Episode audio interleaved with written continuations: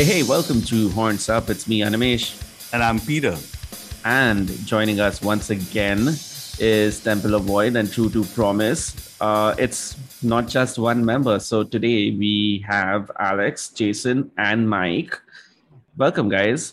As just like last time, just so our listeners can identify everyone's voices, can I have a quick round of introductions?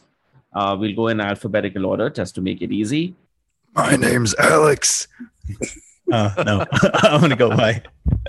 Uh, this is Alex. So, the guy with the funny accent. That's me. This is go Jason. I forgot my alphabet. This is Jason. uh, this is Mike. Uh, this is what I sound like. I'm the nasally guy. So, yeah, uh, this is what he sounds like when he's not like when he's talking normally yeah, when I'm not growling or doing, you know, death metal vocals.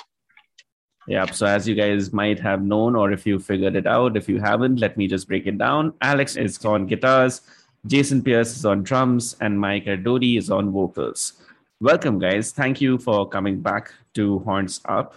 Peter, you said you had the perfect first question. So what is it? Yeah, so prior to we hitting this record button, right, we were talking about working titles. And uh, first of all, you released your fourth album, Summoning the Slayer, a couple of weeks ago. So was it always going to be Summoning the Slayer? And what was the working title while you guys were working on the album? Oh, we had like a whole list, Alex, and uh, yeah, everybody kind of contributed to. Yeah. yeah, you know what? We you're talking about sort of digital legacies and history and you know all the different tools that we use to capture thing while we're talking i might be able to find like the list of all like the working titles. But prior before you hit record we were joking a bit more about the song titles because those are a bit more ridiculous than we came up with serious ideas for the album titles. The songs you know when you're in the practice room you come up with something that is in, you know inspirational and makes you remember what that song is that and i mean jason probably still has that whole board right? Like in your in your basement? Yeah i have a whole board of how each riff was broken down. Like there'd be a certain section that say smashing quick or smashing sand to you know to to relate to how we're gonna go or you know. It's pretty funny like we had one song called big cock. Oh yeah, I forgot about in that. relation to the big riff, you know, a big cock. but uh yeah, yeah I, am trying to remember. But yeah, it was always like slowly we rot in paradise or something like mm. that. Cause it's yeah, like, yeah. here's this like, like, this riff. We were thinking like this obituary and this one mixed with this paradise lost, you know, just kitschy titles. Oh yeah. Slowly we rot in paradise. Yeah. Big cock came from um relapse because somebody, someone on, oh yeah, the big who it was. Riffs. Yeah. He, he called right. it, he said big cock riffs. That was his description and we were like, that needs to go on the sticker. You know, like someone from relapse talking about their own relapse band with big cock riffs. Yeah, I'm imagining that as a new sticker that comes pasted onto each LP or pasted onto each CD. This album features big cock yeah. riffs or parental advisory. big yeah, cock yeah, Oh, that would be great. Oh, that could be a shirt. Parental advisory, big cock riffs. There we are again. Yep, just like last time suggesting shirts. Oh, yeah. okay, cool. I do, so I do have some of the some of the names for the album. Um, it's I'm holy shit. There's so many. It's um insane how many we have. But I remember uh one of the ones that we was making the top list. Mike, you like you came up with Introvore. Yeah, that was that was one that you know that you had that was that was the one yeah that was my big one that i thought i threw in the hat. Um infinite death flames of desolation soul destroyer horrific emptiness enter the beyond fires of chaos fires of emptiness dread citadel into the citadel of dread depths of desolation. I could go on and on. There's like pages wow. pages of word salad. Word salad. But those titles kind of describe the feeling of the album perfectly. Yeah. Right? Because let's let's talk about the music. Why the fuck not, right? That's what we're here for. Off the bat, the album left me feeling super, super, super melancholic. I know it's not an album that I can play in the background as such while doing other things because it needs attention. It's super immersive. And I'm guessing it'll become, or it, it already is starting to become a go to when I need to be just alone with my thoughts. Um, have you heard of similar reactions? Um, right now I feel like it's kind of early to tell, but I feel like you really kind of nailed it, man. That's yeah. I, I, mean, that's really all you can ask for. It is, you know, it. We, we wanted a record that was an immersive listen. Like so much listening, I feel like I, I might go just stop me from going on a rant here, but I feel like so much music listening is very passive. Like it's very like, okay, I've got this playlist that was cultivated by this person. That's all similar thing. You know, I mean, it, it's like it's background music it you know you want you want an album that's going to actually draw someone away from that like you just described so that's it's actually a very high compliment thank you nailed it very perfectly at least how i would in my mind's eye like the album to be perceived you know that's how i think of neurosis like to me neurosis is a very active listen and it's when i want to be alone and focus and really be immersed and go into some other some other land. And at first I was like, oh, this sounds kind of depressive, Animesh, because you're you're talking about like, you know, how, how depressing it is. And like I'm like, man, I don't need to be alone with it for too long, you know, or you might uh you know, you have some um self-harm thoughts or something. But then making the uh, neurosis comparison it's the same thing. I mean, they're they're so in in your own head, you know, and it's definitely not feel good music. Yet there's a release in sharing that emotion, you know, with an mm-hmm. album. Um, and immersion was every record we're trying to up the ante on the cohesion between the album art, the music, the storytelling, the whole experience. So, like Mike said, it's a huge compliment when people pick up on that and they feel that it's an immersive record because that's that's what our goal is. That's what we're trying to do every time is to bring you into a world, you know, and we do what we can to to achieve that, you know, and, and make it more immersive from record to record. I don't know where we go from here though. Honestly, I don't know what yeah. tactics we have to to pull. well, I think we're taking a little time off too. You know, like you said, just kind of let the album release, give it some time to breathe, sort of take in the feedback, take in everything that's going on, to like enjoy the actual perks of having a label like Relapse give it a push, you know, mm-hmm. that sort of thing. So it's like we've got time to kind of figure out what's going to inspire us and things like that. Like Alex, you've got, you know, some music you're doing too, you know, so it's like everybody's kind of wrapping up some stuff. I think it's, uh, we worked hard between the two albums because they were so similarly close that it's like, it's nice to probably just take a little break and get re-inspired, figure out where you want to take it. Cause yeah, like, like you said, Alex, where do you go from here, you know? Yeah. I mean, I feel like we've pulled different levers, you know, like, with the artwork being four panels, with connecting all the songs with the cave ambiance, with having like the synth and the sound design on, on everything. So we, it was like we ticked every box. I don't know what other boxes we have other than trying to tick the same boxes again, but do it, you know, better, you know, or or different. I'm not sure what else. It's it's pretty clear to anyone who's listening to this that you guys have given it your all, right? And that shows. Um, which then leads me to ask is is summoning the slayer the um the best or the most on target description or or example of what temple of void should ideally sound like? Or is it just a product of the of the time that you recorded it in? I'm curious to hear everybody on the latter. position like Jason, what do you think? Yeah, I feel that this this record was a representation of where we were at the at that point of of, of writing it, all of us together in the room, Alex and Don doing their thing. I feel like it's maybe the state of mind that we were all in came out in the writing process and the song structure. You know, I don't feel that like this record is like this is now the TOV sound. I feel like this is just a progression of who we are as artists, musicians, and who knows where it goes from here. But I think it's it's definitely a mindset of where we were at that time, in my opinion.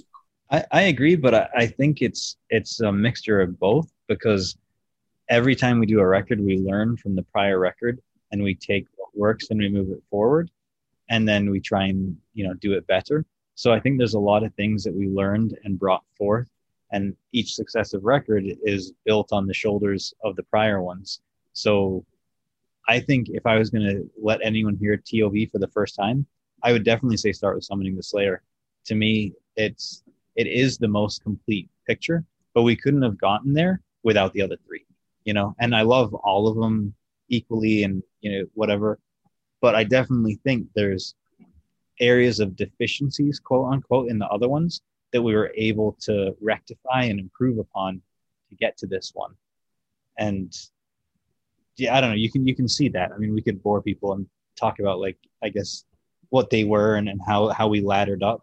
Um, but I definitely think the production, without mm-hmm. a doubt, like people will like the the muddier, more lo-fi production of of the prior albums, but that isn't intentional. That's like if the means that we can afford and you know what we have access to. When we're if we could have had like Arthur Rizk from day one, we would have you know, if we could have had, we could have been flying around to a different studio and had like a bigger budget from get from the get go, we would have went for the sound like from the day one. You know, hmm. so I definitely really like where we went with the production. That's a good way to put it. I feel like uh, I I also too like we wouldn't be where we would be like without kind of doing things the way that we did with what we did. Like I actually really fondly liked recording at Mount Doom and all that. I feel like I cut my teeth there too because I I think at that point like when we cut of Terror and the Supernatural that was the most uh probably in depth as far as like recording because it's like everything else that I had done prior, it was like, you know, friends' basements or going in or going into the studio for like one day and cutting something, you know, like real quick.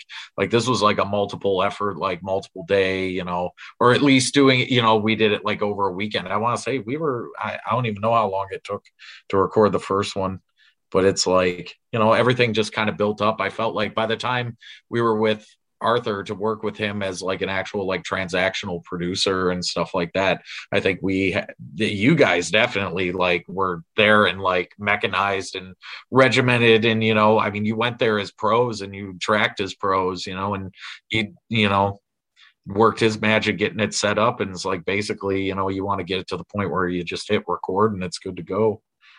You know, I think all that kind of built up too, you know. So since we're talking production, right?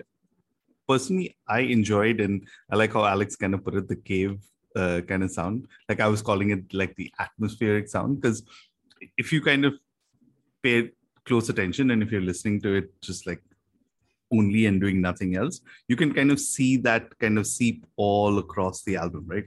Like all the way from behind the eye, all the way to even dissolution, honestly, right? There's it's all there in there. And I want to understand because you're talking about working with a producer was that like a very conscious deliberate thing that you'll kind of wanted to add? And what were the references that you were kind of using for this sound? Okay i'll i'll bore you a bit. Um, so we've had um, synth from the first album and it came up in a few songs. When we got to album number two uh, we had it in there but i felt like there was more we could do with it so when we got to album three, the I thought let's put synth on every track, you know, because we've we've got it, it's working, but it's it's not loud enough in the mix. Like there's still a refinement. There's still there's something in there we can improve upon it. So the improvement was like let's put on every single track. So that was sort of like a, a mandate. But mm-hmm. instead of having Omar who does the synth on every track, I brought in Meredith, who's someone I used to work with, and she does sound design. So we did some songs with Omar, some with Meredith. She did sound design, and then I did one track. And we got the mix just right as far as I was concerned. I thought the mix was like right on the money for the world it was. And when I heard synth or sound design in every track, I felt to me it felt very cinematic and it added this layer of atmosphere because so many people use synth, but we were using a sound designer too, you know, like someone who works on commercials and movies and the the sort of goal with her was to treat this like it was like you're scoring a scoring a movie, like you're scoring a, a sequence, you know, which is very different than scoring like um like a soundtrack. You know, it's like the, this is a completely different approach. So I think that's pretty unique to have a sound designer working on an album instead of a movie. Mm-hmm. And when we got to album four, it was like, well, it worked great. Now it's fundamental to our sound. What else can we do? And I think Brent might have had the idea about the cave ambience, you know, to be honest. Mm-hmm. So yeah, I think Brent came up with that idea. And so um, Meredith worked on doing the cave ambiance. And then when we gave it to Arthur, I think he was the one that actually put it throughout the entire record. I don't think we had the message. I can't remember. I, I don't think we had the vision of, of stitching all the songs together at first. But then when he did it, I was like, oh shit, that's great. Like that, that was awesome. And it might have been like his idea, it might have been a miscommunication, but it was awesome. And I was super into it. So that became, like you said, you're kind of sailing down the river if you close your eyes and listen to the, or if you look at the artwork and just listen in headphones or whatever to the music, you can almost picture yourself on that boat or getting out of the boat and walking through all four panels of that artwork and hearing the drips and the, the noises and so that's that's kind of how it all came together was learning from prior albums working with people outside of music so to speak you know and approaching it like cinema instead of approaching it like or approaching it like multimedia rather than approaching it just like you know guitar riffs and, and drum beats and stuff. Okay. Um let's talk song structures because this is very interesting. Um you've got repeating choruses on death touch. You've got songs which don't have a chorus at all. Give us a perspective on the songwriting process. When and why does a song need a chorus? And how do you guys end up structuring out stuff saying that okay now let's repeat this x amount of times or this song needs it to be repeated x amount of times etc who wants to go first? Because i'll talk about everything. So you guys first. Um i will say from perspective of the vocalist in this i mean i'm usually kind of the the last stop when it comes to like me doing my like adding my touch to things. And uh so it's like when we were kind of going through the songs and as they're written you know they're generally shared and whatnot. And the song that became death touch it was like i could tell from very early on i was like oh this one's going to be probably the big one. Like i can already tell. And it was just the way that the song was structured it was very traditionally structured. And i was like i could throw a chorus in here. Like i could technically make this in here. And and that was kind of the intent behind it is it's like okay well we'll do it. We'll see how this goes you know it's like like go with it. This is what my gut instinct i did a lot of what my gut instinct was like writing wise with it. But yeah like that one i felt like okay we're i'm gonna definitely make this and give it traditional song structure and give it a good try and write a catchy chorus and give it something and make it hopefully the lyrically relatable you know and things like that. So from my perspective on it like that felt it demanded. Other stuff you could get in there and it's like okay well this there's not the repeating parts and you know this lends more like this will make me feel more like a story where i'm going to be kind of narrating something versus like having like a repeated traditional song structure. It's really relying on like kind of what they're vibing. So it's like i don't know i, I feel like something about death touch when you guys were writing it it it worked uh it kind of expanded on like leave the light behind like the things that we touched in there and actually took it in I don't know. I think even further. Yeah, hmm. I think we have we have no rules. I think would be the best way is we're not prescriptive that um certain you know songs should have chorus and verse and intros and outros like there's a bunch of elements that you can use in a song intros outros bridges choruses pre-choruses you don't have to use them all all the time or or have any kind of formula. And that's what keeps our songwriting organic and fresh and not trying to you know you're not writing for anybody other than yourself. It allows us to write some songs that are more pop oriented as far as structure goes and then other ones that kind of ladder off of them, like the riffs kind of ladder together and take you somewhere, and don't have as many repeating parts. I think the ultimate um, test is that it should be memorable, and a mem- like there are plenty of songs out there that don't have traditional pop sensibilities that are still memorable. You know, um, I mean, could you Mhm. imagine if like Bohemian Rhapsody, they're like, oh, there's not enough like repeating parts in this song, you know, like, you know, they they did. Who cares, right? I mean, they wrote that song, it made sense, and it's in movements, you know. And I think some of our songs have Yeah. more of a movement approach to it, like a beginning. I agree. end, you know, and that's fine, or just two halves or something. But as long as it flows and it's catchy, So, Yeah. so, so couple of things. First, I didn't expect uh, a Queen reference to drop in, in this interview, uh, but but the second thing is uh, with with Death Touch, right? For for me, uh, correct me if I'm wrong. I don't know if you felt this, Animesh, but it gave me that whole like kind of paradise paradise lost vibe. You know that entire uh, thing, just the repeating chorus and stuff like that. Was was that a reference at all? Did that cross your mind? for Or- sure. Was, was that the big cock paradise lost?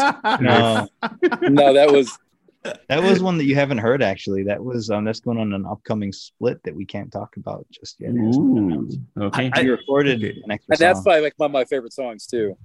I Is- love that this- song. Is this the same split we've been discussing since our last interview?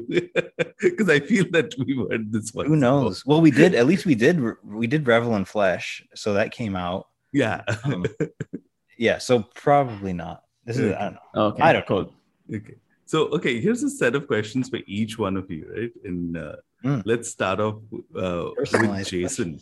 Uh, No, no. How much can you lift, bro? I, I, think A that, lot. that that'll be part of our outtakes. But uh, what what's something that you've learned uh, from the entire uh, summoning the Slayer recording process? Oh,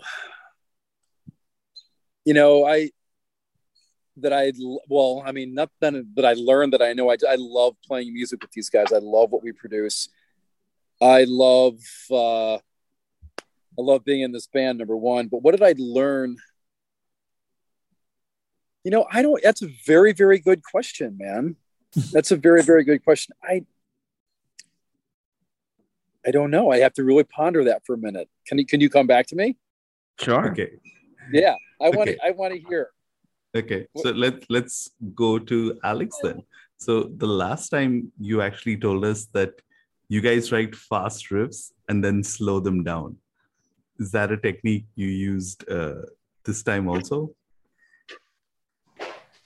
Um, I'll have to let me think back to all the riffs on this. Um, I definitely know we did that on the world that was. I'm trying to think about these particular. Oh yeah, I think actually behind the eye. Um, honestly, like that opening riff was a lot faster when I Wow. initially wrote it. It was like dan it dan it dan it dan it dan it dan it you know, like it was definitely like a faster one, and we had to bring that down, down, down to get it to like TOV speed because it's just kind of fun, sort of gymnastically to kind of move your fingers like that and kind of get Yeah. into, get into a groove. It was fun to play fast. Um, but I, again, I'd, I'd have to really like nothing's jumping out to me as another one that I wrote that was really fast and then got slowed down. But I know we did on the world it was. Okay, cool. Okay. Jason, we'll come to you. We'll give you a little bit more time. I love it. Thank you. All right, Mike. Personally, I love the vocals throughout, man. That that spacey, rever- reverb heavy vibe, it really shines through. Um, what's the thought behind it? And talk to us about like the production tips or tricks that help made that kind of an idea into reality. Because it must have been quite a strain on you, I'm guessing, certain parts. well that's kind of the thing is okay um it, it's been a learning process over over the years because this is really the first band I, and i feel like i've i've an- like kind of gone into it prior with other things, but it's the first time that I've actually done vocals really in a band, like seriously in a band. I kind of stepped up to do vocals in uh, my first band, but that was just kind of out of like necessity at the time. But like to come in here and do things solely as a vocalist, especially doing a different kind of vocal style, something that I've never really done before. And it was a learning process for me, but I, I kind of threw myself out of my comfort zone to do it and I feel like listening to the demo versus listening to the last album, I really do feel like Arthur captured exactly what I wanted. Like he knew, and it was the tips and tricks. Like there are none. It literally, like I came in and I tracked like a dry run. I think of Death Touch, the first one, and I was like, okay, that sounds good. Like I, I remember you guys saying that you had uh, there was like a pretty uniform reaction when like right yeah. when the first vocal part hit when you were in the sound booth what about the mics though? Like you could maybe um we you did have a learning about mics on the European tour, right? Oh yeah, no, I definitely learned yeah that.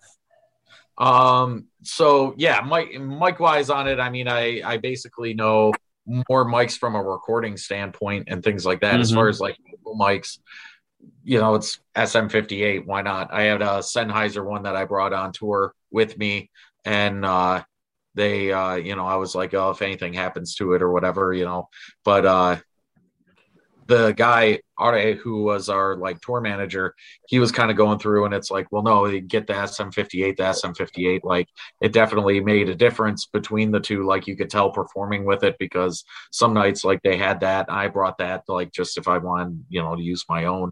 But uh, eventually, we had gotten one uh, SM58 beta, and it made a world of difference because I know like I assume it's kind of the same dynamic as like an SM7B or whatever. How that's very ideal for like recording vocals. It's kind mm-hmm. of the same thing. Like something about it I don't really know as far as from like the actual like uh, science behind the sound itself. You know the timbre of it, if you will, but like there was something about it where it was like, wow, this made things significantly easier. So I'm like, okay, well, I'm sold on what I'm going to go and buy and actually use as my like, you know, the mic I bring to shows.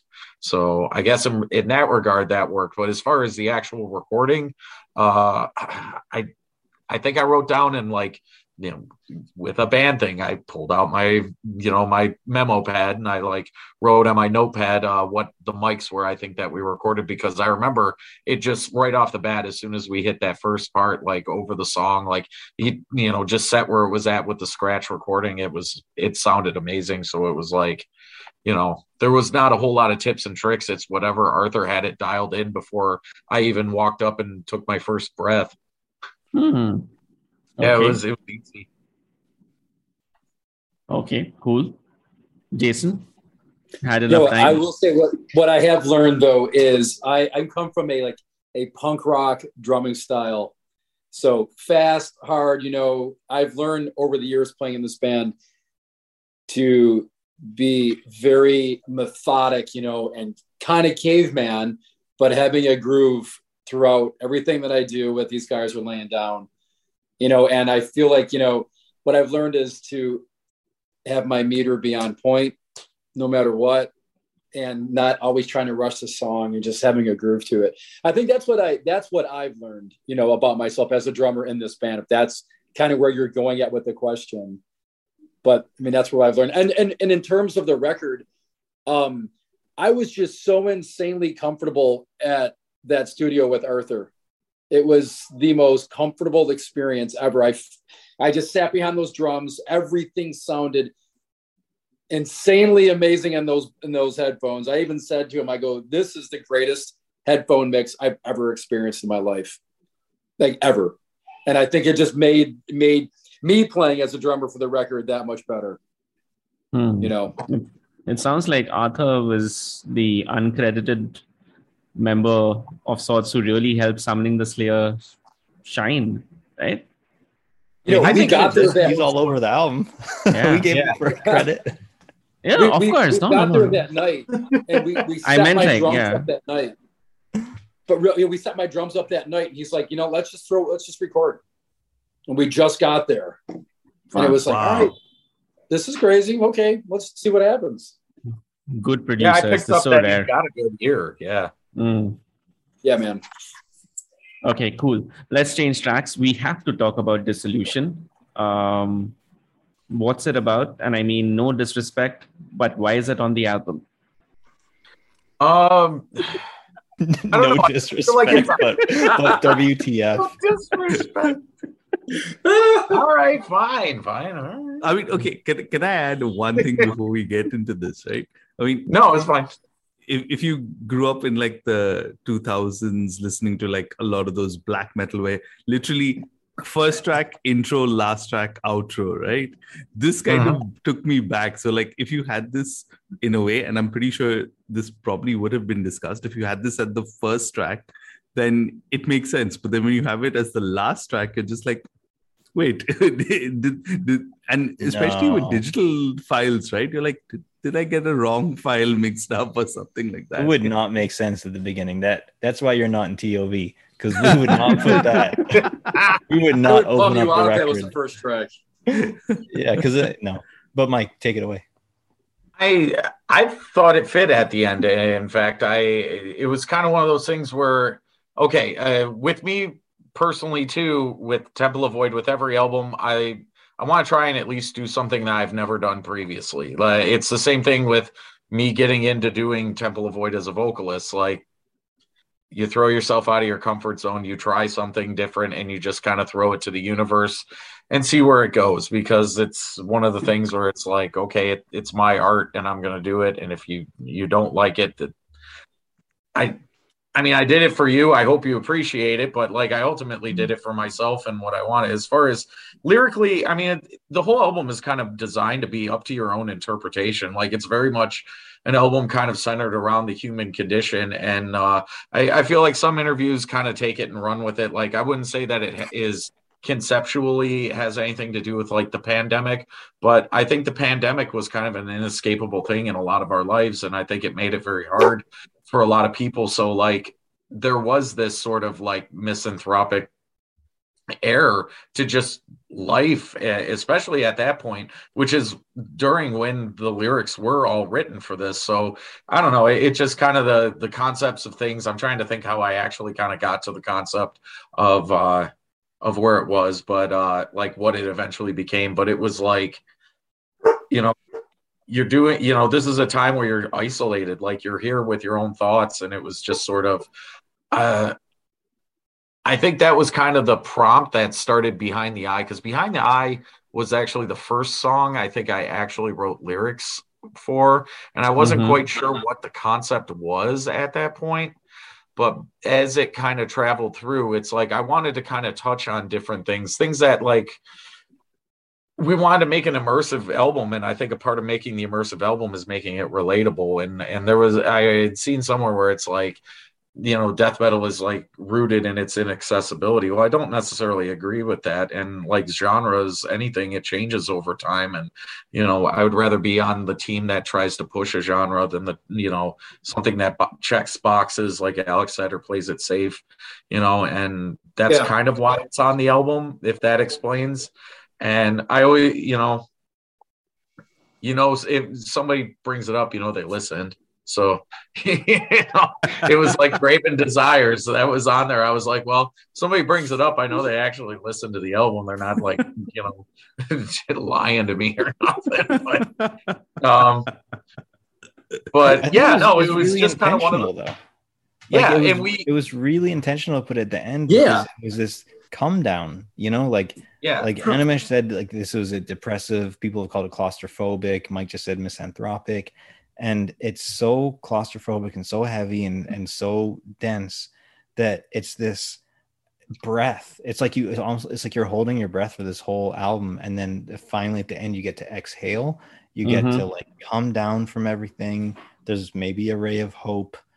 Um, and it lets you breathe and sort of to me it's this great way of just almost like a fade out you know like some sort of resolution it's the final act and i when we're talking about like overall when learning from prior albums i think this is the best song sequencing that we've Mhm. ever done it's the one that i'm most happy with as far as like flow so I, I love that mike wrote it and mike it was your idea to put it at the end and Mhm. i love personally how how it came out It's personally interesting. yeah, yeah. It's interesting you say final act because to me it felt more like an epilogue. Yes, Mhm. exactly. That's kind of how I put it with them. I was like, we haven't done that. Like, okay, Yeah. we did an intro on Lords of Death. We did different things as far as like with me doing some sort of like acoustic thing or whatever. And I was like, okay, well, what's something that we haven't done? And it's like, well, we haven't closed an album with it. And uh, I kind of I did a lot of uh, acoustic writing just in general, like during the, the pandemic, and so like kind of going through the pieces. This was the one that felt distinctly the most that could be Temple of Void, and Mhm. so I like took the ideas that I had placed together with that, and then I kind of completed it in the mindset of that's going to be on this album, and uh, I kind of took some things because like Alex and Don and Jason too have taken a lot of liberties of like incorporating their outside influence, your your Z axis, uh, you know, kind of comparison. And it's like taking all these outside influences and combining it with the Death and Doom. And it was like, well, this is kind of my opportunity because I actually like a lot. I'm I'm a big fan of like 70s prog music, like heavy 70s rock. I know Alex is too. Uh, I like psychedelic music and and a lot of that stuff. And so I kind of let a lot of the influences shine through on that. I like playing acoustic guitar a lot, so naturally I like a lot of singer songwriter music and stuff. Um, I'm, I'm selective about the things I liked, but I tried to take the elements of that sort of thing and put them together into you know this single song for it. And as far as the lyrics go, I mean, really isn't anything that I can kind of talk about. It's like, but it's generalizations and trying to like find something where like if you read it, it's like, well, I can understand. I mean, the song itself is like it's about fear and kind of missing opportunities by being too afraid or like uh you know like looking back and being too stubborn to kind of change things because you're afraid to like just like shed your ego or afraid to you know and that that's stuff that i think that anybody who's ever like felt lost in a relationship or like lost a friendship or lost you know like death in that way you know death of some sort of connection in your life you know and things like that is you know i think that's something that i think is relatable. And like alex says it kind of ends lyrically almost on a like you know maybe things will be different maybe things will whatever so in some ways it's like that come down from just the oppressive heaviness of the rest of the record and Oppressive heaviness. Wow. Okay. it's not for everybody and if you don't like it Yeah. you can just cut the album off after transcending horror and pretend it doesn't exist you don't even have to hit skip okay. Right. So, you know what? We've talked quite a bit about summoning the Slayer. Let's play a track from the album. Which one should we play and why? Let's hear some of that oppressive heaviness. Yeah. Or you The- guys the can just say, hey, let's let's let's play the solution and we'll do that. Yeah. the most oppressive i think is engulfed you know to me that's that's the most hopeless and spiraling into falling into a well if you will of of despair um what do you guys think I I agree. I just I remember watching Mike do the vocals for that, and we were all every single one of us were like hands up, like holy fucking shit. Sorry, I had to say, it, but we were just like, oh my god, like that's it. Like he's it's that's it. There's nothing else can be done. Can't go any and then if Deeper you listen in. in headphones deep. arthur arthur pans that um Mhm. kind of back and forth between the you know the two sides and that was a neat little kind of trick that he threw in that i i like i I don't know got it that's- on to me it's the most video, too. oppressive so Yeah, the the, the descending riff, like the really, you know, the main recognizable riff in it, you know, that becomes technically it's kind of the chorus, the Yeah. like that. It it just begged for something, and I remember doing working lyrics with it when we were like jamming it uh, at practice and just going down, down, down you know, because it was a descending riff, and it was like the most, you know, obviously the first thing. Like a lot of lyrical prompts on that made it because it was like just kind of going with your gut on it as far as like what I felt with jamming the song and just kind of building around that. And it's like, okay, well, that ended up being uh, lyrically, you know, it's it it's a song about spiraling downward, like either shutting down or uh, you know closing yourself off, withdrawing. You know whether it's like do you know whether it's an addiction or whether it's you know there's a lot of different ways that you do it, but I mean ultimately you don't you don't solve your problems like they don't go away while mm-hmm. you're yeah i mean you may close off and you may like find yourself you know because it says an exquisite darkness it's like you know it's almost like a positive you know eh, where it's like you engulf yourself in it you you shy away from your problems but they're still there like at the end of the day or like when you come back you know these All right. um, podcasts and interviews are great because as Temple of Void, we learn about what our own songs are about because this is where we hear from Mike more than anything else. And like that was a really like I didn't know that like the actual descending riff, you know, inspired the descent, you know, it, like lyrically and stuff like that. So it's cool for I think me and Jason to hear this stuff. Yeah. I just uh, I'm sorry, Alex. I feel like I'm very creatively private sometimes. I, I am sorry. You, you, no, I mean it's it's cool. It's it's interesting. It's fun to do this. You know, to to bring this it. kind of stuff out. Okay, here it is. Here is engulfed.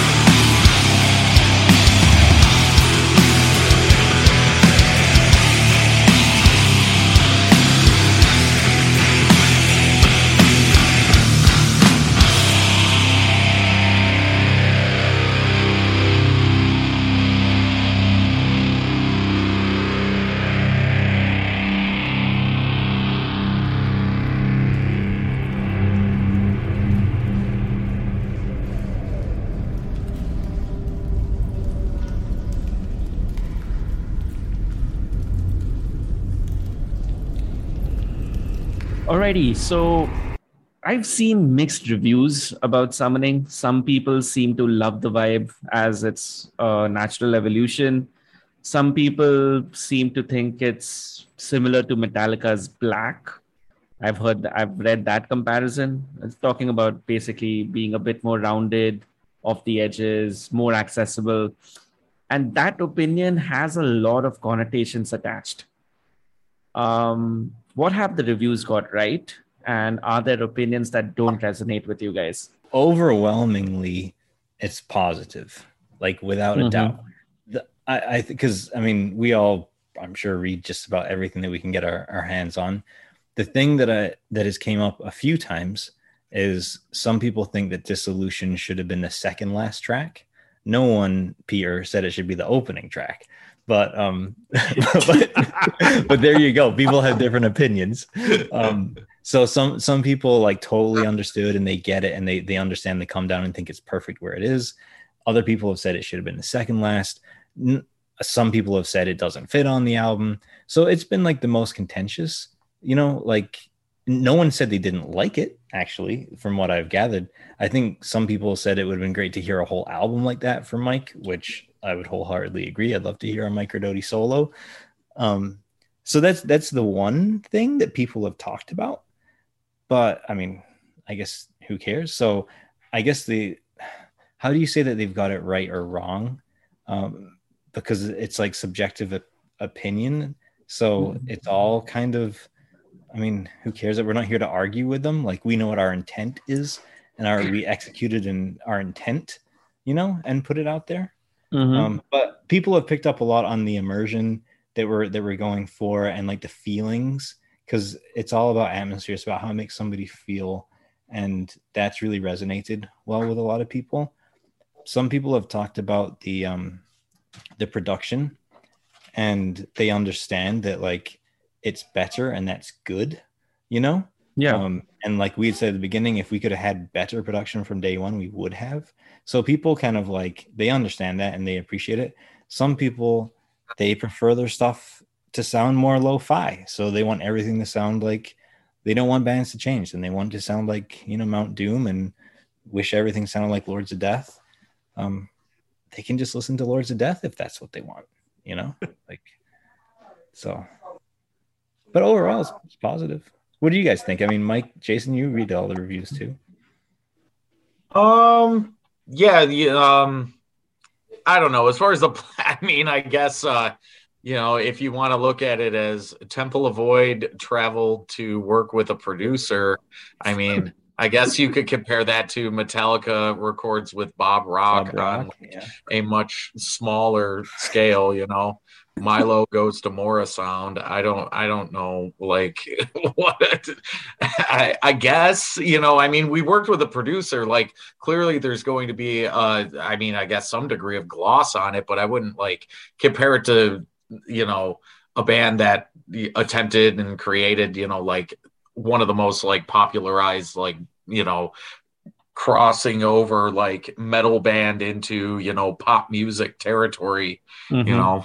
I mean we're still an underground death metal band man. Like we play death do you know? Uh but i i mean whatever. The criticism's valid. I mean it's it's definitely a it's definitely a much more produced record than anything that we've previously done. But i think the songs on it are still very much rooted in death doom. They're very influenced uh, especially on this one more than anything i think just because the writing was feeling it more influenced. Everybody says the Peaceville 3 and it's like okay well that's been an influence since the beginning. I mean we've always championed that you know so there you know it it is what it is. And i think we all strived. I mean this is our one shot like we signed a relapse we Right. got a substantial label backing us. Like we wanted to write a good album. Like if we didn't want to write something that people could enjoy i mean we're not expecting we're not expecting to blow up or get huge or i mean do whatever. I think it's more in the intent of like putting out an album that means something to us and hopefully means something to others. You know, I think a point of clarity too is when we talk about producer, um, we wrote all the songs and recorded them exactly how we wrote them. Like we didn't work with Arthur, Arthur from like a song structure perspective. So he's Mhm. producing the record sonically, he had zero input on any arrangement. Like we always come in, do that ourselves, and we just kind of hit record. He just hit record and made it more high fidelity than we've ever had Got it. to record. Unlike Bob Rock. Yeah. I mean, Yeah. I genuinely think Bob Rock always just wanted to be in Metallica. Yeah, the fifth. Yeah, the fifth member. Yeah. Well, member also, I, I I feel like it was just like one review, honestly, that ever that mentioned like the Metallica thing. Mhm. And if if anyone's like comparing anything that I do to the Black album, I don't take that as a, as an offense. I mean, oh, the Black. I mean, it's not like he's. That's not a bad comparison. but if the intent was like to get big or something, then uh, are you kidding? Have you heard Mike's cavernous death growls all over this? Have you Yeah. heard the riffs? Like, just because it's a bit more high fidelity, it's hardly like radio worthy, you know? Like, But it's yeah, better. we're not we're not playing like funk beats. I mean, everything is still plodding and slow, and yeah, and then like Hex Curse. I mean, come on, yeah. that song that song just is in your face from from point A to point B. Well, that's a good point, Jason. I think that uh, that song especially is probably the most death metal song that we've done We've to ever written. And behind the eye is actually too. So I think we have two of like probably our most like straightforward, could easily, you know, kind of Lords of Death vibes on there on this album. It's not completely absent from the influence or anything like that. Um, Right. I read a review, I think Jason sent today, that said it was our most death metal record. So, Yeah. you know, like Okay. people hear different things, Yeah, you know, um, it's all in the ear of the beholder, I guess, you know, like what they, what they pick up. or or or because it's now uh, higher fidelity produced the the kind of headphones they have or what they're listening to Yeah. Or it's- or it's a relapse release. I I, I don't know what the take is. It's it's Yeah. I don't know. but but but you kind of walked into this and why don't you take this one uh, jason because i want to talk about the whole relapse factor right i mean i guess that that was the big move because i love how you guys left us on a Yeah. teaser the last time saying that oh there's some big news so uh, what, i'm pretty sure confirm for me were the talks with relapse on the last time while we were having our chat Alex. I mean, Well, it was. It was all definitely all relapse, though. I would say so. It was around world that Yeah. was. so. Yeah.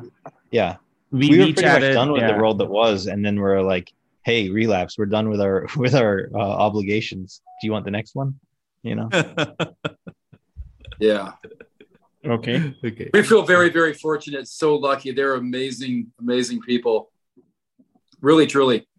From Okay. everyone in that organization, they really uh very supportive and they're very they're very into what we're doing and I, they're into everything that they're doing. They're it's just it's a great label. And that's not talking because we're on the label. I mean, it's just a great label.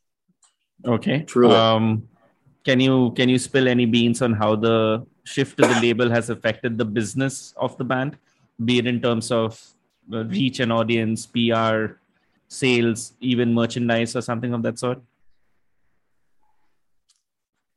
Um, definitely the reach is a lot bigger, and that was the whole point of going to to relapse. Is definitely like when they drop something on their YouTube channel, you know, it has a much bigger reach than than we could ever get on our own or on Shadow Kingdom. Um, anything they do, just a wider audience distribution should hopefully be better for people. You know, in, in Europe and Asia Pacific, you know, just kind of outside of, you know, North America. Hopefully, they can get our records in. They produ- they made more of them you know there's Mhm. like what six different colors you know of, of the new record so they, they pressed more assuming that they were going to sell more let's let's hope um they don't regret the decision to press so or someone's someone's left with like the special vinyl with no one bought. yeah Yeah. um, Let's hope that doesn't happen. no I, I think like the sales numbers would have really impressed um shadow kingdom um and they're just going to grow you know like from from Mhm. here because of the exposure and yeah I, I really like that they have someone who works with us on um, PR opportunities in Europe. We got someone who works on like PR in North America, someone who does social media, someone who does video. You know, they have all these specialized roles and people looking out for you versus, you know, Shadow Kingdom was like a much smaller operation. It was Tim, and then he had a couple hired guns, you know, that would kind of rotate, you know, for for different aspects. Whereas Relapse is they have a full time staff, you know, so we feel like we have a whole team around us instead of having to do so much ourselves, and mm-hmm. that's been it's been great. And I echo everything that Jason said. They're just so they're into us for being Temple of Void. They don't want to change us. They just want to give us a bigger platform. Um, we we didn't move there for financial reasons. We turned down a larger offer, honestly, financially. Um, but we wanted to go with a, a label that respected us for who we were and could just give us like a bigger opportunity, you know. But it's not all about dollars and cents because they just they want us to be a TOV and put their their machinery behind us, and that's great.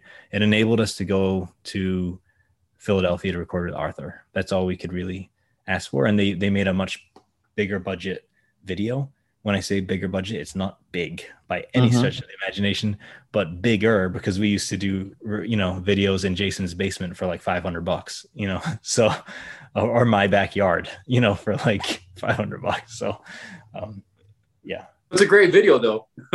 we, we, we, we, take that $500 and we, yeah, we, uh, we, we do a lot with the 500 bucks, but they give us, we got a, a jar that yeah, jar when it reaches 500, it's just it's got music video taped on it. Yeah, we reach our budget.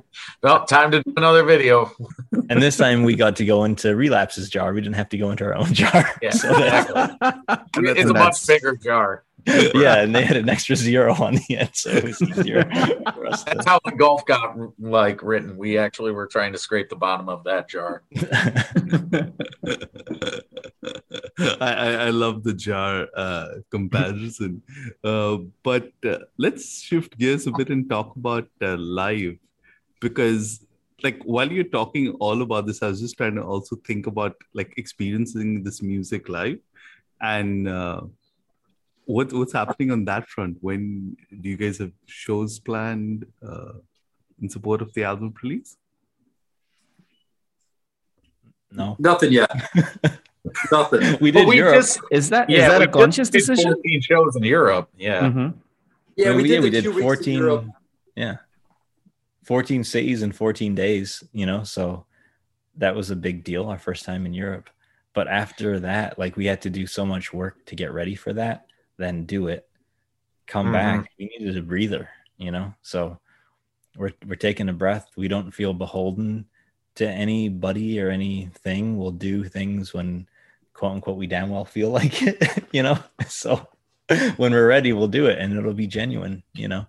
Um, it would be nice to do some record release show, some sort of support for it, but I, I don't know. We all have other shit going on, like families, jobs, mm you know, mm-hmm. just taking a breather after after all that, and uh, we'll get back to it. Well, yeah. big selling. I was going to say on a personal level, as far as like our interperson, you know, personnel dynamics and stuff. One of the things I always liked about Temple of Void was everybody in the band had their things going and had actually their stuff together, so to speak. So, like, and everybody was respectful of each other's jobs and other things like that. And so we may not be able to do things in a lot of the capacity that like other bands can, where they have like a safety net where they can actually like tour or they could, you know, or they have a life that they've built to where they can, you know, do that sort of thing. Everybody in the band is kind of on the same page about that, but we all, you know, have at least enough freedom that we can kind of coordinate things and do smaller runs or do festivals or do things like that. So it works well, you know, as far as for that that goes. And, uh, you know, I like we were able to pull off, you know, the European thing and do 14 dates. I mean, we had, you know, and it, it worked out well for us to be able to do that in the capacity that we are. And, and personally, like, I'm okay with that. Like, if I can maintain this capacity, I mean, you, you'd love to see things grow, but I'm just saying, even where at it's at, like, there's a contentness that I have where it's like, well, I could at least pull a two week tour in Europe. I could do this, I could do that. So we can still do stuff to support it. And if we don't, if like things are going on, we have, you know, somebody's got a job thing or something like that, or we're laying low. we respect each other for that and we're going to find ways that we do that we are going to make it work whether we take that time to write or we take that you know do whatever everything's very organized and it's very purposeful and I, that's one of the things i do actually like about jamming with jason and alex and you know brent and don and you know it works out well in that way I feel like we're finally at a point where we can take our foot off the gas. I know it sounds like weird because you just put out an album. You think you should put your put your pedal to the metal, like go gung ho. But I feel like we're at a place where we're established enough where it's nice that we can take a break, kind of, kind of mm-hmm. just do what we need to do, kind of off camera, so to speak, and then come back re-energized, ready to rock, and not worry about external pressure like you got to play this or you need to stay in people's, you know, on the radar and support here and support there. It's we got to do things at our own pace to make it manageable for us as individuals, you know. That's why Relapse rules because they don't require that. Wow. Yeah. Okay. Yeah. Oh, that that's interesting. Yep. that was a big I mean, that that's was a big decision thing for me i remember yeah, it's fantastic. Yeah, I mean, I want to play some shows. I want to play this weekend. Just kidding. All right. So, uh, to kind of wind down, there are a few questions I had to kind of get off, right? Is uh, I actually remember last time, Alex, you brought up the term energetic doom, and I'm realizing we've brought quite a few of these terms uh, today, but uh, that's the context you use about uh, playing live. Coming off your European tour, is that still uh, right adjective? And do you see the songs of summoning actually fitting that tag? Yeah, in Europe, we didn't get to play any of the Summoning the Slayer records because we toured in April and it came out in June. And because it was our first time in Europe, we wanted to make sure we did like, you know, a third from the first album, a third from the second album, a third from the third album, so that people who liked everything, they you know they got to hear everything and they they weren't annoyed that we only did one cut off of OTATs or something, you know. So it was equal representation. Um, and after the second show, I thought my body was going to fall apart and just completely give up on me. Um, we had never, as a band, I think, done more than three shows in a row, and here we were doing 14 in a row. Um, I was concerned how Mike's voice was gonna handle because you know you've never sang like for you know two weeks in a row. I didn't realize that I was gonna fall apart like just a pile of trash, you know, because normally when when we play, um, we're so physical. I mean, like It's so Jason physical. crushes. Like I'm headbanging so much. It's just so physical, but you can give 110%, leave it all on stage, and then you go home and you go to something else like the next day. You don't have to just destroy yourself night after night. So Justin, who played bass on the tour, he and I were both like, "Oh, we're not going to last. We're going to be like cripples by the time we're done with this." So we had to figure out how to temper, you know, our and and pace ourselves so that we didn't burn out, you know, on, on song three and then like kind of phone it in. So it was like, how do how do we keep it consistently, you know, going off without just fucking destroying your neck and turning into a ball of knotted distress and broken bones. I had a limp for like Well, 10 days or something after a well, here, second show. I had wrapping my foot up. We had a nurse and a doctor on tour, and Jason was taking care of my my limp. Yeah. Wow. so here's the deal, though. We had to have a discussion, though, too, because after the what was it, Alex? Third show. The third show, he Alex had to sit me down. He's like, "All right, so listen, you gotta play slower. we haven't we haven't played in so long, you know." And I was just, I mean, and, and like the first couple shows, like the people were so like, you know, it was it was full on close, lots of people. It was just fucking bombastic and fun. And I knew I was playing faster. And Al- Alex is like, "Yo, these riffs are so complicated." And Mike's playing guitar and he's trying to sing. And yeah, so I had to cut back a little bit. And then after that happened, I think it was just Once he did, it was awesome. He talked about his It was. on. Yeah, like it's not that the first three shows weren't good. We hadn't played since December 2018. We'd never played Yeah. with Mike playing guitar. We'd never played Yeah. with Justin on bass. And then New bass player. up. We'd never been in Europe. So we played these shows. And the first Germany. three, I was like, dude, you're on speed or something. This is insane. like this is so fast. It was very energetic. But then it turns into mush. You know, like Yeah. those riffs like the dead you know like it just it still goes off the rails but yeah from four onwards it was he was right in the pocket and we slowed it down to the right tempo so Hmm. Yeah. Okay. Okay. And this, again, quick reaction or raise of hands. A couple of non uh, TOV questions here is who makes the Warhammer models?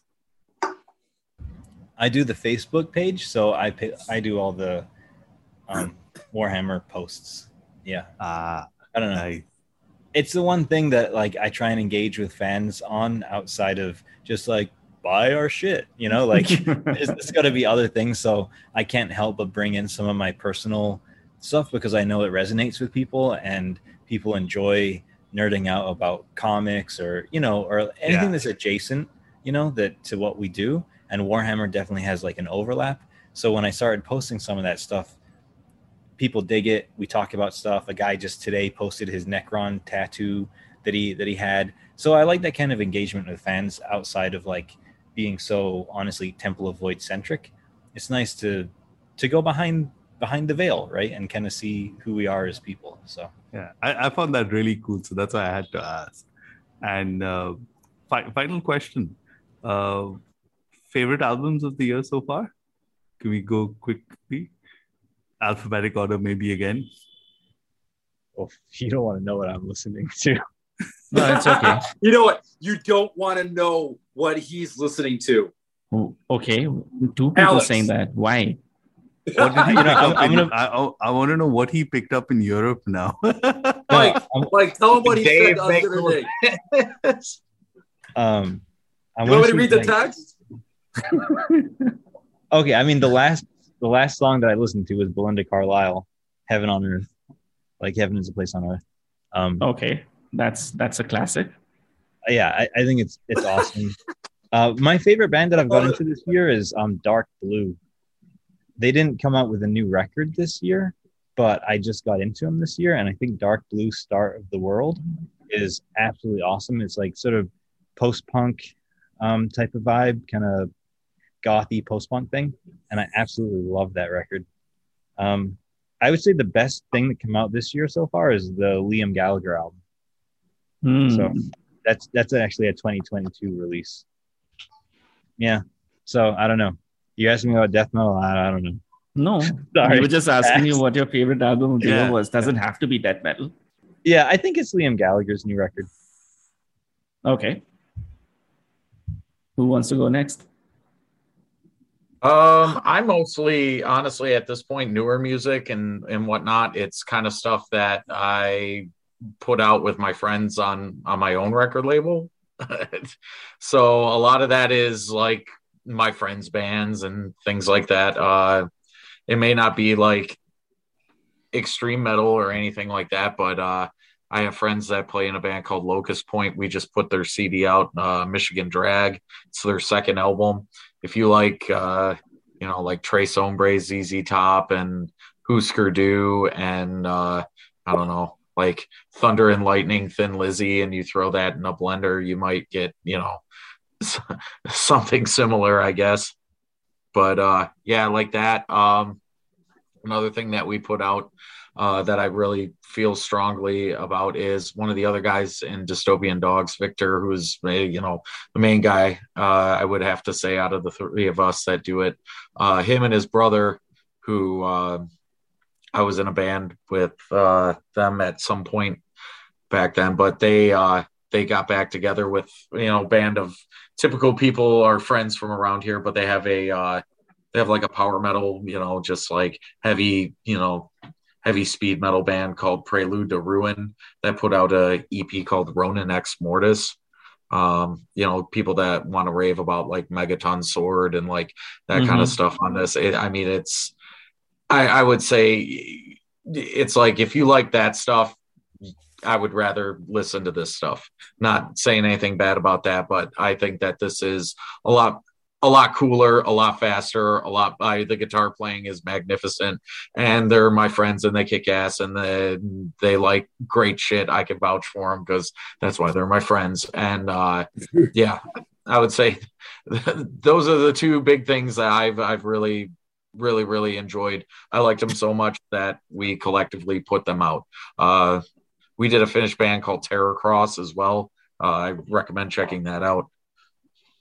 Okay, Jason. Well, you know, I'm old, so I like everything old. So I haven't really heard much new, you know. uh, That's not true. man. You send me some like newer Oh, post punk stuff, and I like this band called Plosivs. I'm digging that. I dig that. I like this band. Uh, I'm looking at my I my what I've downloaded recently, Annihilation Time. I've been listening to that. I did check out this band I've never heard of called Plague God. Okay. They're on they're on Relapse, but and they had a video that was just insanely disturbing to me. So Hmm. I got that record and listened to that. But uh other than that, man, the new Kendrick Lamar is really good. I like that. Hmm. Uh what else? Um oh, Gorophilia. Listen to that record. Yes, make sure you get that. Lovely. And uh, what's that? no, I just said lovely. I Yeah, love yeah, the yeah, fact yeah. that we're just doing these to borrow the banger term shout outs. Yeah. Well, I'll, I'll, I'll, I have a more sinister reason for doing this, but that's post recording. We can cue them in. We're approaching that time of the year. I know. exactly. Yeah, what he's referring to and what listeners would already know is yes, we're approaching the half year point. Uh, of six months of the year will be going by, and that means it's time for Horns Up to do its uh, Annual- now annual, annual. now annual, whatever. What do we call it? The best, of, the year, so far. Yeah, I don't think I've gotten any death metal this year. I was looking at the last thing that I was gonna give a shout out to was the Hooded Menace record, but that was like, um, that was 2021, I think. yeah. You're talking about that So- that uh, Tritonius Tritonus bell. Yeah. Mhm. So after that, I don't know, man. Sorry. Yeah, I've But- been listening but- to Sugar. But but but if I have to give What points, I, what I the points go to Jason. I'm No, old, no, so I listen to old music. I think that, that's yeah, that's perfectly that's my vibe for this year too. And weirdly enough, while we are doing our lists, what we've realized is every year we end up adding more albums which are non-metal, and we've now separated out and we do like a non-metal list as well Mm. because yeah, That's what So- happens end of the year. Like we do a 10 non-metal, 10 metal. yeah. Oh, well. normally like I, I post like the top 10 record like my, my top 10 records you know on, on the facebook thing at the end of the year and i don't i'm not even gonna have 10 that i listened to this year i don't think like like death metal like everything that i'm getting into is old stuff i'm always going back like i had never listened to sugar before and Yeah, I just listened to that today at work. Dude like copper blue is I just listened. I was listening to that at work today. um It's so fucking good. dude, I got into God Dude. Machine this year. I don't know if you've heard Oh God, God. Machine, but they're awesome. And the other one, um, so I talked to Lasse um, from Hood Menace, and this is like what people don't want to know that we Death Doom guys really talk about. it's not Death Doom. We talk Of about course, yeah. cats, guitars, and like pink guitars, cats, and um, 90s music. Like he was getting me into like Dinosaur Jr. and the Posies. You know, like I fell in love with the Posies. I'd never heard them before. And last day's like, you gotta check out the Posies. Unbelievable. I'm super into that band now. And so just I got on a massive Dinosaur Jr. trip, uh, Lemonheads. So that's all the stuff that I'm dude, Rage Against the And Machine Husker Du. album. Yeah, Husker Du. I mean, I, I, I, of course, I, I listened to some of the stuff when I was younger, like at a time like Rage Against the Machine and stuff. But I'm always going back to that like '92 through '94. Like for me, that's that's the era. And so anything that comes out in that kind of time, all over it. Rediscovering All stuff over. that I used to love, discovering stuff that I didn't know about. But yeah, 92 to 94. And I'm not talking death metal. I'm talking like alternative music, grunge music, like but, but co- coincidentally, if you think about it, that's when death metal kind of just like went down, right? 92 to 94. So you had all these others. But Yeah. just, just, just to add to your point, right? I mean, uh, I can't remember if Animation I have discussed this before, but that was one of the cool things I discovered about uh, Fenriz from uh, Darkthrone. Because, you know, Darkthrone had that whole mysterious image. You had no idea and all of that. And then slowly over the last decade or so he's been going online. He's been putting up these mixes uh, of Mhm. what he listens to and all. And what never fails to surprise me is when you listen to the music like you think of this image you have of him but he's listening to like a lot of these like 80s heavy metal and stuff like that and it's so cool like i've also discovered quite a few bands uh, through his and it's I, i'm not sure if he still does the vinyl rips and all of that But it's it's But- more than 80s heavy metal because I mean he's famous for that. Like he has a Plastic Man tattoo, you know, like Mhm. Plastic Man. That's you know techno, you know. So I mean he has a fucking techno tattoo. Yeah. So a, a lot of he might be doing the, the grim black metal, but at the end of the day, we're all like listening to all kinds of stuff, and that's what influences our music.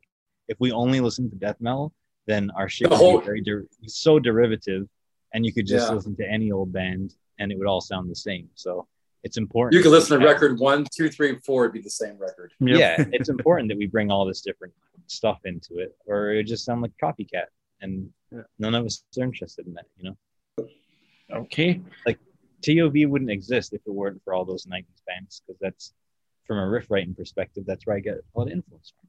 Alrighty, I'm going to be selfish and I'm going to ask. Uh, I'm going to just say this out loud because this is what I've been thinking while we've been talking this. Um, we've taken a lot of your time at the moment.